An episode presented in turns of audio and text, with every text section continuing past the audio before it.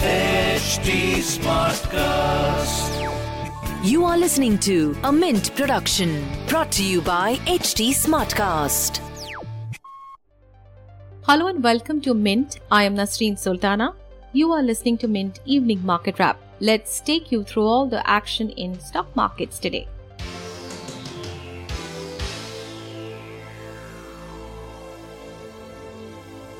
Markets ended higher on Tuesday, aided by a late surge as global markets seem to be recovering from contingent fears due to troubles at Evergrande in China. Domestic markets staggered during the early trading hours. However, positive trends in global equities comforted India to rebound during the second half. Global stocks recovered from the fears sparked by troubles in the Chinese economy ahead of the FOMC meeting that will start later in the day. The BSE Sensex ended at 59,005, adding 514 points or 0.9%. The Nifty closed at 17,562, gaining 165 points or 0.9%.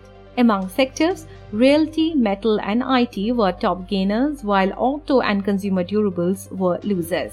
Bajaj Finance, IndusInd Bank, ITC, Bajaj Finserv, and Tata Steel were top gainers in the Sensex.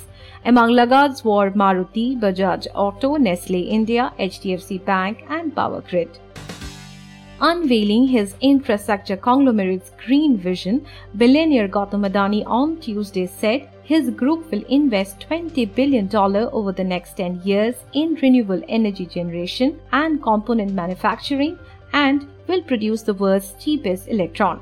The port to energy conglomerate plans to triple its renewable power generation capacity over the next four years, foray into green hydrogen production, power all data centers with renewable energy, turn its ports into net carbon zero by 2025, and plans to spend over 75% of its capex until 2025 in green technologies.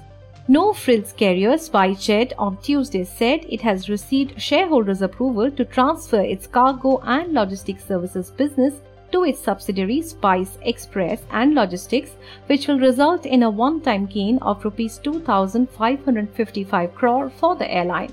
Vodafone Group and Aditya Birla Group are considering equity infusion in Vodafone Idea after the government announced a raft of relief measures for India's struggling telecom companies, according to a Mint exclusive.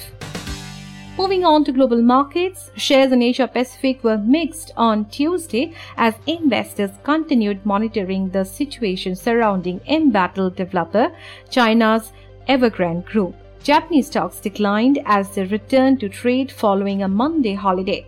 The Nikkei closed 2.2% lower. Hong Kong's Hang Seng Index rose 0.5%. Evergrande's chairman tried to reassure markets on Tuesday, saying the firm will fulfill its responsibilities to property buyers, investors, partners, and financial institutions, Reuters reported.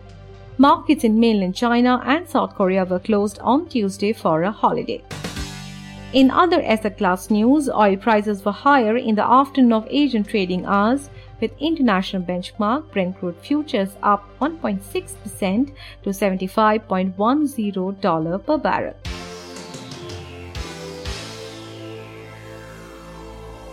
That's all for now. I'll be back with market updates tomorrow. Thanks for tuning in. This was a Mint production brought to you by HT Smartcast. HT Smartcast.